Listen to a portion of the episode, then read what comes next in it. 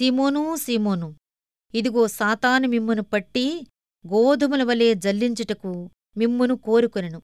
కాని నీ నమ్మిక తప్పిపోకుండునట్లు నేను నీ కొరకు వేడుకొంటిని. లూకాసు వార్త ఇరవై రెండవ అధ్యాయం ముప్పై ఒకటి ముప్పై రెండు వచనములు. దేవుడు మనలను పరీక్షించేటప్పుడు గురిచూసి కొట్టేది మన విశ్వాసాన్నే. మనలోని ఏ లక్షణమైనా పరీక్షకు లోను కాకుండా పోవచ్చు కాని విశ్వాసం మాత్రం అలా తప్పించుకోలేదు. విశ్వాసాన్ని దాని మూలుగుదాకా పరీక్షించడానికి దానిలోకి పదునైన బాణాన్ని గుచ్చటం కన్నా వేరే మార్గం లేదు. ఇందువల్ల ఆ విశ్వాసం శాశ్వతమైనదా కాదా అన్నది తెలుస్తుంది. దానికున్న ఆనంద కవచాన్ని లాగేసి ప్రభూ పంపించే శ్రమలను దానికి వ్యతిరేకంగా నిలబెట్టాలి. ఈ దాడుల నుండి ఏమాత్రం గాయపడకుండా బయటపడేదే నిజమైన విశ్వాసం. విశ్వాసం పరీక్షించబడాలి. అది దిక్కులేనిదైపోవాలి.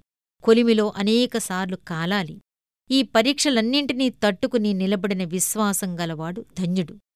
పౌలు అన్నాడు నా విశ్వాసాన్ని నిలబెట్టుకున్నాను కాని తన తలను పోగొట్టుకున్నాడు.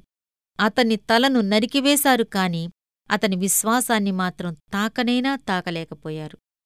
అన్యజనులకు అపుస్తులుడైన ఇతడు మూడు విషయాలలో సంతోషించాడు. మంచి పోరాటాన్ని పోరాడాడు. పరుగును కడముట్టించాడు. విశ్వాసాన్ని నిలబెట్టుకున్నాడు. ఫలితమేమిటి?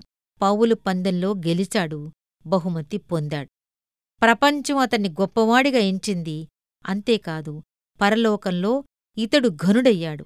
క్రీస్తులో విజయం సాధించటానికి అన్నింటినీ పోగొట్టుకున్నా అది లాభమే. ఈ దృష్టితో మనం ఎందుకు ప్రవర్తించం? పౌలులాగా సత్యానికి మనం ఎందుకు విధేయులం కాము? ఎందుకంటే పౌలు పాటించిన విధానం మనకు లేదు. మన లెక్కకు అతని లెక్కకు తేడా ఉంది. పౌలు నష్టం అనేంచిన వాటిని మనం లాభంగా లెక్కిస్తున్నాం. పౌలుకున్న విశ్వాసం మనకు ఉండాలి. అతనికి దొరికిన కిరీటం మనకు దొరకాలంటే ఆ విశ్వాసాన్ని నిలబెట్టుకోవాలి.